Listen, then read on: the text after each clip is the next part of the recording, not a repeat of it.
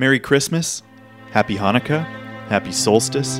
I'm Kai Nagata, and this is your Dogwood podcast for the month of December. It's been a tough year for a lot of people in BC. The housing crisis, the Site C dam approval, the breakdown of the missing and murdered women's inquiry all hit close to home for many of us. We broke a lot of bad records in BC. Worst year for salmon on the Skeena, worst year for opioid deaths, worst year for wildfires. But the days only get lighter from here. And after years of battling terrible projects and greedy, lying politicians, I would argue that as a province, we are making headway. For the first time in my adult life, I see a window of opportunity, not just to fight the bad stuff, but to lock in deep rooted changes that will make future victories possible. 2017 taught us that people are tired of old power structures. Look at the Me Too movement, the rise of Indigenous sovereignty, the political overthrow of Christy Clark and her corporate donors here in BC. People are tired of an economic system that crushes human dignity and mutilates our natural world. So, what do we do with this momentum? How do we get from here to the BC we want in as few chess moves as possible? These are the questions we're excited to answer at Dogwood in 2018. We're going to hear from campaigners and organizers on the year that was and the opportunities that lie ahead. But first, it is fundraising season, so let me make a quick and painless pitch. Look, I'm a Dogwood monthly donor. I know that sounds funny because I work for them and they pay me, but here's why I turn around and give back some of that money to the organization every month. Dogwood is the only group in BC that can expose government wrongdoing and has the grassroots political muscle to do something about it. We break stories like the US trophy hunting super PAC funneling dark money into the BC election, but we also help crank up voter turnout and inspire people who might have given up on the political process to take back their power as citizens. We bring you original articles and videos, like the drone footage of Kinder Morgan's illegal anti spawning nets in BC salmon streams. And we give you the tools to take action, like the thousands of people who emailed and called cabinet ministers to crack down on the Texas pipeline company. That video equipment, by the way, was purchased thanks to the generosity and foresight of Dogwood donors. We have even bigger plans next year, both on the campaign side and on the organizing side. And if you want to be a part of that, if you believe in our strategy and our people, please set up a monthly donation at dogwoodbc.ca. It cuts way down on the amount of email we send you because monthly supporters are spared the usual fundraising asks. You can think of it like a subscription, but instead of a magazine, you get a healthier, more robust democracy. I'm a monthly donor. You can join me at dogwoodbc.ca. Okay, that's my December fundraising pitch. Let's bring in Lisa Sammartino, our democracy campaigner, to tell us more about the biggest victory of 2017 and what comes next. Welcome, Lisa. Hello. So, where were you actually when Lieutenant Governor Judith Guichon finally signed the laws into law banning corporate union donations? Uh, I was on vacation because that's what happens when legislation takes two and a half months to go through the legislature. Uh, well earned, a well earned vacation after. Uh, so where were you? I think I was actually in bed because I was on the other side of the world and there was a time change. Um, mm. But technically, I was in a little cottage in South India, looking out at the Arabic Sea. Cool. What did you What did you think when you uh, woke up and saw the news? I felt a lot, I felt very lucky um, to be able to work at Dogwood and, and do the work that we do. Um, I felt a lot of gratitude to um, you and Christina and Sophie and Ari who were holding down the fort, and uh, a lot of gratitude to all the people um, of BC who really, really made this change happen. Does it feel like people out there in the world are still sort of grasping the significance of this change? Yeah, definitely. I um I called I called my dad and I was very excited to tell him and I was like, "Dad, like we just changed the democratic makeup of this province." And he was like, "Hmm. Do you want to go fishing next week?" like it was just like, "Oh, um okay." um I think it's yeah, I think it's hard to grasp like what this means for for our lives, um, but it really is huge, and we've already seen some differences in in how decisions are made. We looked at like the Massey Bridge. Um, they're revisiting the decision to build the Massey Bridge. Dogwood, of course. Um, Ari did like a look at all the donations related to the Massey Bridge. Just this week, the Trophy Hunter um, lobby. You, of course, have done a lot of research into um, U.S. super PACs trying to influence the grizzly hunt in BC, um, and and the NDP are making decisions um, that aren't based on those donations, um, that that reflect what most British Columbians want.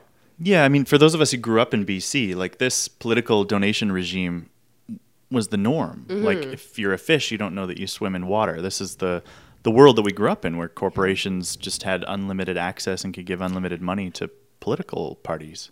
It'll be fun to try to spot the new ways that companies use to try to exert their influence, Yeah. right? Through the avenues. It's kind of like whack a mole, but this is a major step to um, getting people thinking about that and how decisions are made and, and how citizens need to um, intervene to hold their politicians accountable. And and part of I think the victory of this is that every day British Columbians have seen the way that money could have impacted the political system, um, and now may be more conscious of that. Um, so as soon as we build a wall, that like dark money starts rolling in through it, and we know that it'll always find a way through the loopholes. But hopefully now people, the public, are more conscious of that and, Yeah. and can start calling it out. We've drawn a moral line in the sand, what's right and wrong, and Yeah. now we can actually start to spot and hold our government accountable to that, um, which is really like what democracy is all about.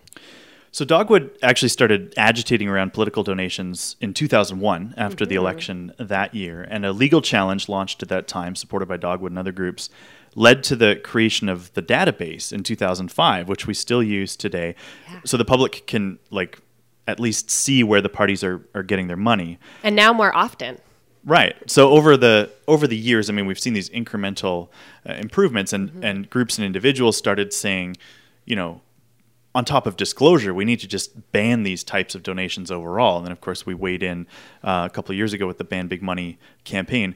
What do you think overall led to this tipping point where we actually have laws now at the municipal level and the provincial level? Yeah, I mean, like you said, Dogwood's been working on this um, for a number of years. Groups like Integrity BC and Democracy Watch have also been um, trying to shine the light on this problem. Um, we've had some stellar journalists in this province talking about it. Um, and then also, like, politicians have been talking about this. The BC Greens advocated through their whole campaign um, to ban big money. The BC NDP introduced a bill while they were in opposition six times. Um, but Municipal politicians too, right? Yeah, There yeah, Geoff yeah. Meggs and Andrea Reimer. uh, I just remember because I'm a Vancouver Mm-hmm. resident. They made a fuss about this on council going back a number of years, and I think um, um, the mayor of Quesnel at some point I remember hearing this. The Union of BC Municipalities actually voted on it this Mm-hmm. Yeah, year, that's right. but they've supported that but in the it's past. all these things, and yet we saw such little change Mm-hmm. um, and and essentially lip service from the government. Um, and I think what actually made the difference was um, people started seeing and connecting it to their lives, seeing how big money impacted um, their influence over government, and um, and really stood up and said like this is enough enough is enough um, but we were also our organizers and our volunteers were turning people out to vote and they were connecting with people who sort of saw this connection and were saying like get out to the polls make a difference um, right, you're mad. Do something about it. yeah and i mean it's no accident that we elected two parties that hold the balance of power We British Columbians. yeah we elected two parties that hold the balance of power that really valued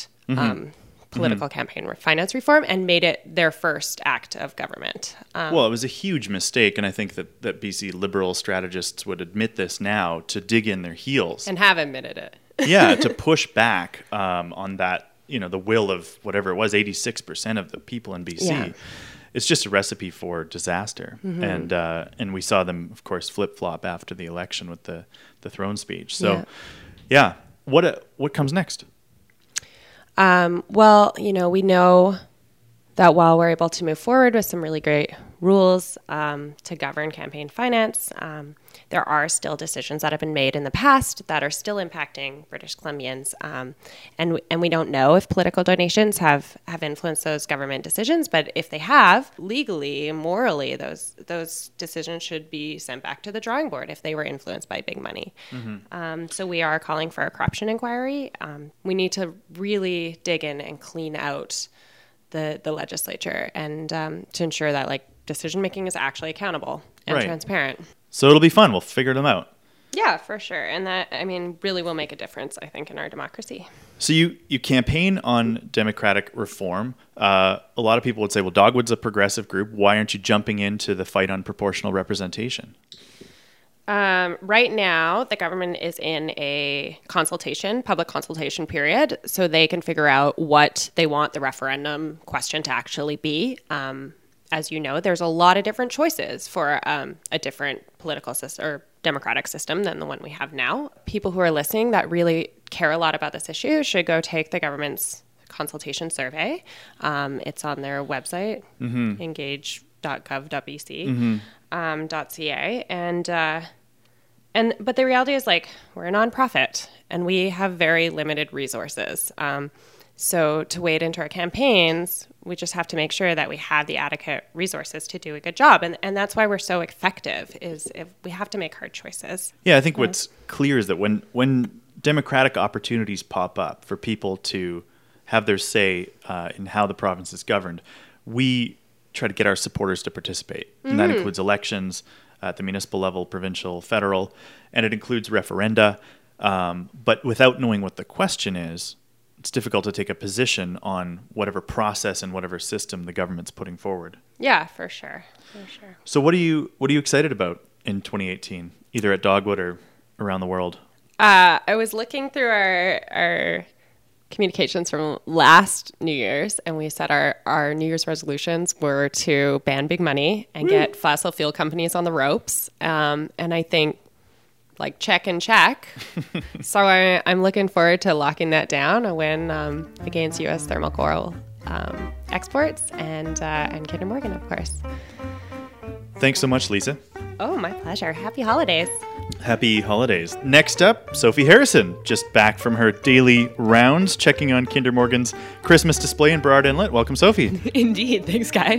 Uh, it's looking pretty festive out there. Yes. Um, every day I go for these walks on the trails behind our Dogwood office out here in Burnaby, and you can see Kinder Morgan's construction equipment just all all lit up for the holidays.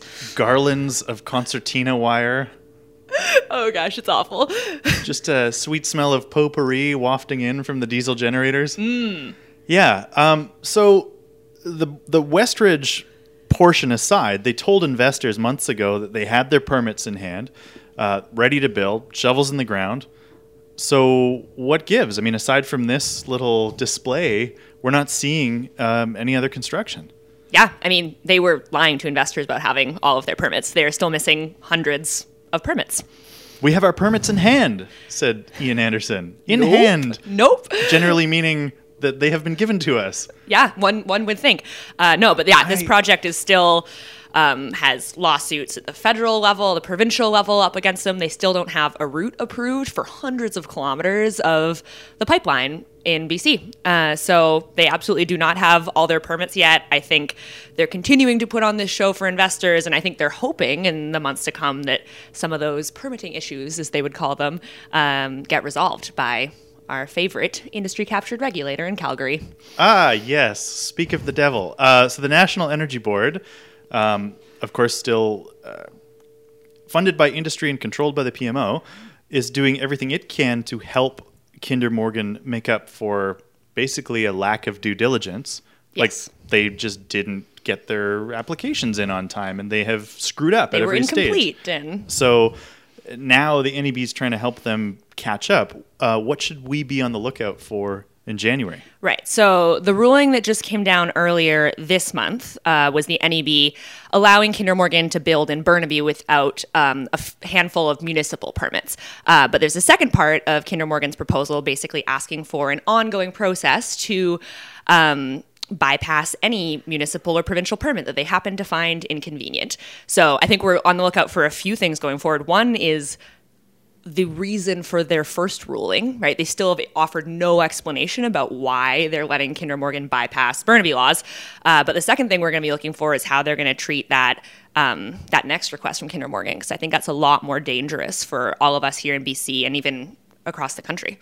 So they're looking for a permanent override, basically some mechanism. An ongoing process where they could just build without permits again. Right. Um, after the National Energy Board and the federal government put a very clear condition on them, which is that you have to follow the local process, get your permits. I mean, there's a reason we have these systems in place. It sounds wonky, but like that's how you protect human health and drinking water and riparian habitat and like things like parking and traffic. that's why cities have permitting processes. Otherwise, it would be this libertarian nightmare for of, real. And I think what we're what we're seeing now, right, is you were saying that one of the conditions that Justin Trudeau approved this pipeline and oil tanker project with is that you know they need all the local permits. So what we're seeing is Justin Trudeau breaking yet another promise. Um, he weighed in last month in support of this Kinder Morgan mm. motion to build without permits. He promised when he approved this thing that he would enforce the conditions, and now he's not even doing that. Before that, there's the thing about communities giving permission too. Right? Yeah, yeah. Just how how many levels of betrayal can we go? I think we have we have yet to see. So uh, the the company did say earlier this month that they can't commit to major spending on construction until they get clarity on the regulatory picture. So that's what the NEB is now trying to do is basically just sweep all those bothersome local jurisdictions so out of the way. So inconvenient. Um, but they also mentioned judicial reviews in that note to investors. What do you make of that line when they say they can't commit to spending the money until they get clarity around the? I think it makes a lot of sense. I think it shows that Kinder Morgan knows what we've known all along, and that is that a single one of these legal challenges from, say, a First Nation could overturn the approval, um, either at a federal or a provincial level. So, to me, it just makes plain sense for Kinder Morgan to not want to invest even more money in this project that might never go forward if one of these First Nations legal challenges is successful. Right. They've said they lose $90 million a month that the project is delayed. Um, and I mean, that brings me to my, my, I guess, larger question, which is that there's a, there is a point, we don't know where it is. There's a tipping point where it's just no longer worth losing money on something that's not going to get built. And you know, this is a company that was born out of Enron. Um, you know, they've gotten creative in some of their uh, literature to investors in the past.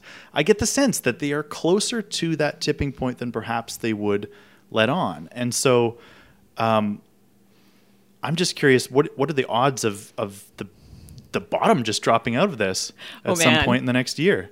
Well, that sounds like a tough prediction to make, and and it's it's really tricky, right? Because Kinder Morgan is going to continue to bluff for investors right up until the point they decide it isn't worth it anymore. And you right, know, because they're just raking in money this whole time. Yeah, they're saying we're going ahead, so give us a little bit more.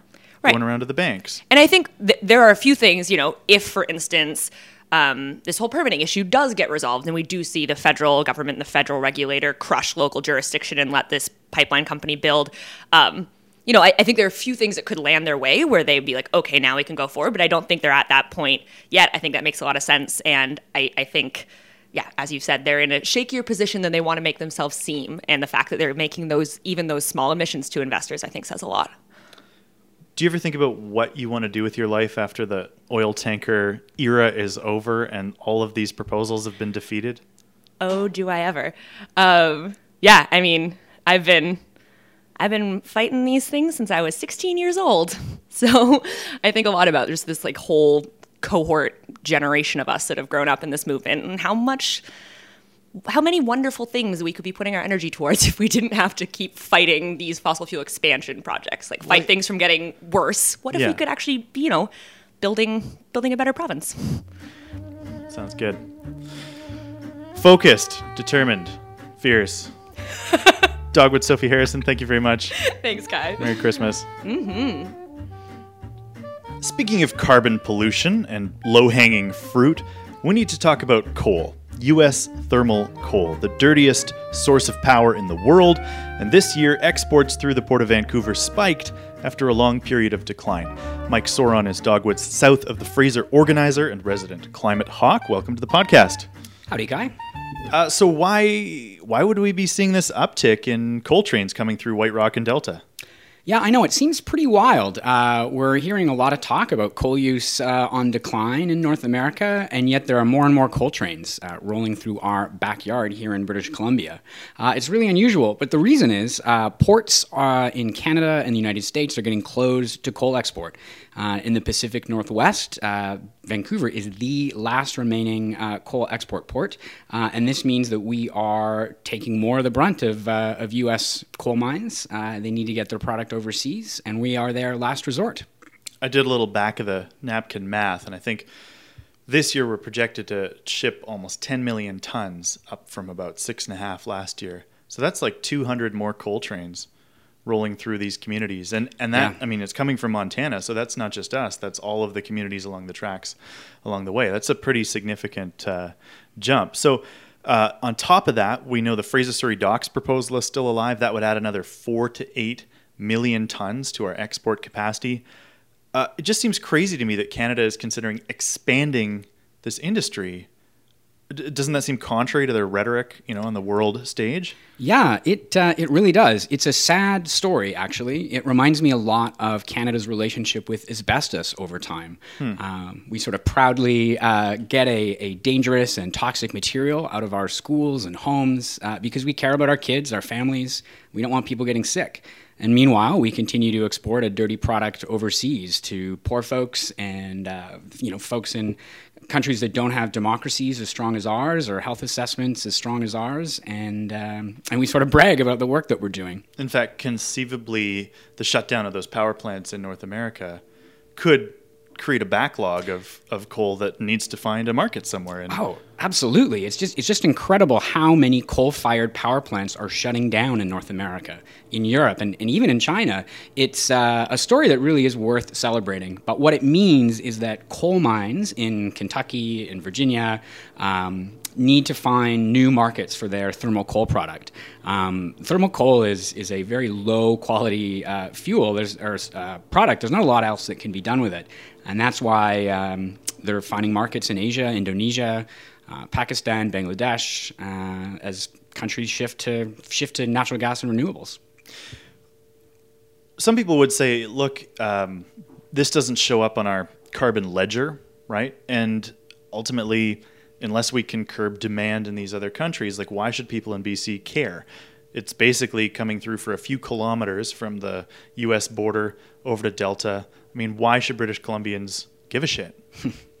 uh, well, it's, it's a good question. I mean, I, I give a shit because uh, it, it, it hurts my soul that Canada is part of this toxic, deadly product. Coal is death. Uh, and I think it's really disappointing that uh, we're making excuses to continue exporting this deadly product overseas. But even before it leaves our shores, uh, it is harming Canadians. Coal is dangerous to ship and it's dangerous to store. That's part of why these coal ports in Washington and elsewhere are being denied permits, uh, and so many communities are standing up and demanding stronger health assessments and stronger environmental assessments. So, in the last election, Premier Clark actually referenced uh, some of those health impacts. I, I, know it was absolutely extraordinary. I can't. I, right? Yeah, She's, we barely. I mean, I couldn't even believe it happened. The the response from Christy Clark on this was. Uh, yeah, and she really said surprising. we should charge seventy bucks a ton. Yeah. Um, which I believe is about what a ton of coal sells for these hmm. days. So she would essentially mm-hmm. wipe out any possibility of profit uh, through a regulatory fee on the BC side of the border to choke off this industry. You, would that actually be a solution? Would that stop coal trains coming through the port of Vancouver? Well, it would. It, it certainly could, and at the very least, it would help us uh, recover some of the social costs of uh, of this carbon uh, pollution, this coal moving through our community. Um, you know, the the the accident of where we're at now is that all these U.S. coal shippers aren't paying our carbon tax. Um, so they're getting a, a, free ride on top of the damage that they're bringing to our community. Uh, they're actually not paying in the same way that a domestic producer would.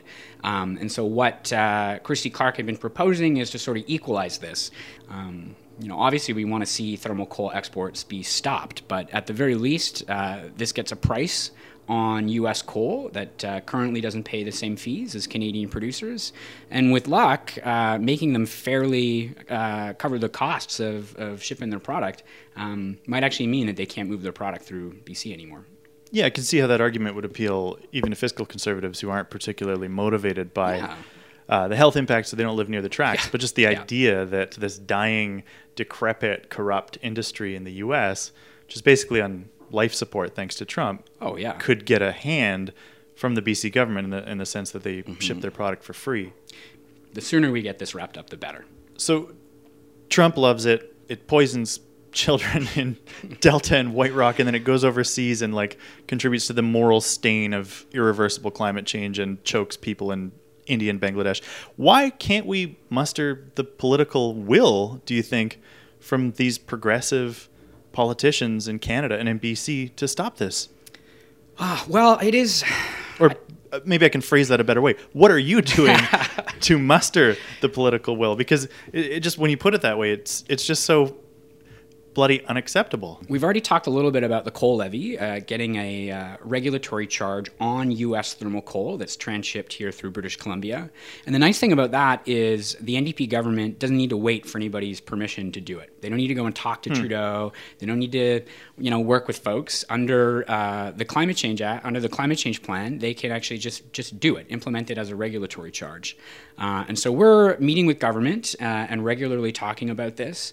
Um, MLAs like Tracy Redies in White Rock actually campaigned on this. She took out newspaper newspaper ads uh, during the last provincial election, uh, talking about how she would end coal trains uh, moving through White Rock. Uh, now she's a sitting MLA. Um, I, I patiently await a private member's bill or some advocacy from her to fulfill that uh, commitment to the people who voted for her. And there's folks like uh, Ian Paton in, Del- in South Delta, um, also someone who's uh, you know been a strong advocate for the community around coal trains, and we hope to see him continue that in opposition. This is a real chance for for liberals, uh, especially new folks like Ian Paton, and, and to really show where they stand on this issue and, and look out for their community, um, possibly by pushing the NDP government to to get to work on um, equalizing the, the levy on U.S. thermal coal producers. So that's definitely one. And then the other thing is uh, this new global coal alliance really does give us a uh, opportunity to push the, the federal government on this as well. We could treat thermal coal the same way that we've treated asbestos. If it's bad for Canadians, so bad for Canadians that we're shutting down thermal coal plants from coast to coast, uh, we should stop exporting it to places overseas and I will be working with local teams on the ground, meeting with MLAs and MPs over the course of the next year into 2019 to make sure that we have elected officials that are standing up for British Columbians and doing the responsible thing on climate and public health and stopping thermal coal export. Thanks a lot, Mike. Cool. Thanks, Kai. Great to talk to you.